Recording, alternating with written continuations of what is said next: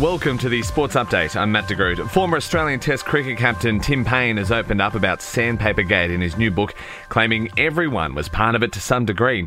Paine denies the other players knew about the cheating plot, which saw Dave Warner, Steve Smith, and Cam Bancroft receive suspensions but he believes it would have worked out better for those three players if the Australian Test side had owned the whole scandal as a team. Meanwhile, former captain Mark Taylor is urging selectors to bring Steve Smith into the side for Friday's clash with England at the T20 World Cup. He expects Australia to stick with the same 11 that lost to New Zealand in tonight's game against Sri Lanka in Perth, but says Smith needs to play at the MCG. Because the MCG is a big arena and you need guys like a Virat Kohli who can manoeuvre the ball around pick up the twos and threes, yes, hit the odd six, but also manufacture a really good innings. Former Wallabies rugby captain Michael Hooper has opened up about his decision to take a sabbatical from rugby ahead of his return on the spring tour. The 30 year old flew home from camp in Argentina at the start of the Rugby Championship earlier this year. He says he employed professional help to assist with a number of changes in his life. I think there was uh, a lot of things running through my head that sort of showed up in Argentina, um, and I wasn't.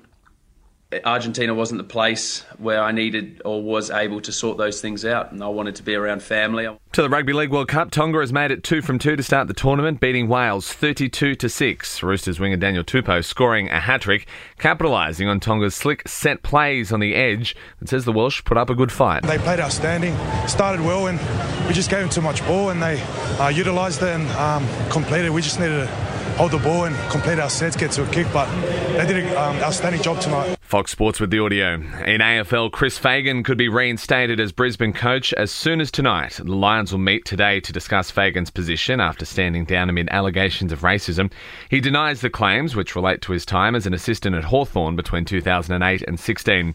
Meanwhile, following the announcement of Ross Lyon to return to coach St Kilda, the club's CEO, Simon Lethlean, says when choosing a candidate, they didn't want to go into market looking for an untried coach. We had a really good view of the market available, and, and we had a really good view of the strong skill sets that Ross could bring to that role. We've you know, got members of our board that have played under the Ross, and a number of our staff that have been involved with him too. And yeah, we think he can really harness our playing list now and going forward. Meanwhile, five Geelong players have signed contract extensions. Tom Hawkins, Isaac Smith, and Zach Tuohy. They've all agreed to play next year, while Zach Guthrie commits through to the end of 2024. Tom Atkins is locked in until 2025.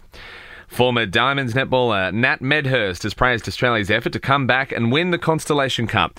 The side took back to back series with a four goal victory on Sunday night after trailing the series 2 0.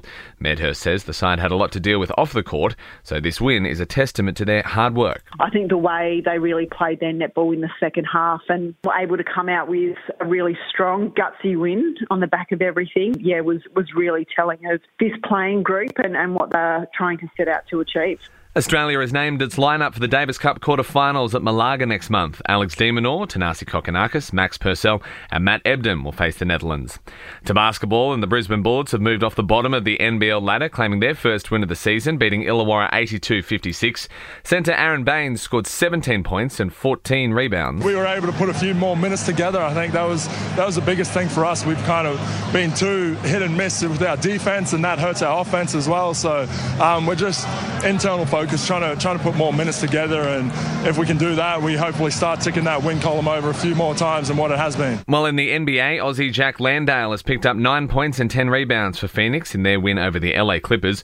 While today, Ben Simmons and Patty Mills will be in action for the Brooklyn Nets when they take on Memphis. While Simmons' former side, the Philadelphia 76ers, will be hoping to record their first win of the season when they come up against the Indiana Pacers.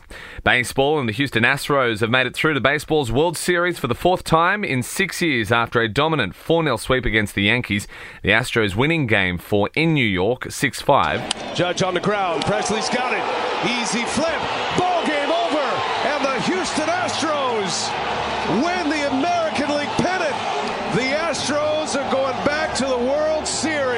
They'll now take on Philadelphia in the World Series. And in the EPL, West Ham has beaten Bournemouth 2 0 in their clash this morning, which sees them jump up to 10th on the ladder. And that's the latest from the Nova Podcasts team. We'll see you later on for another episode of the Sports Update.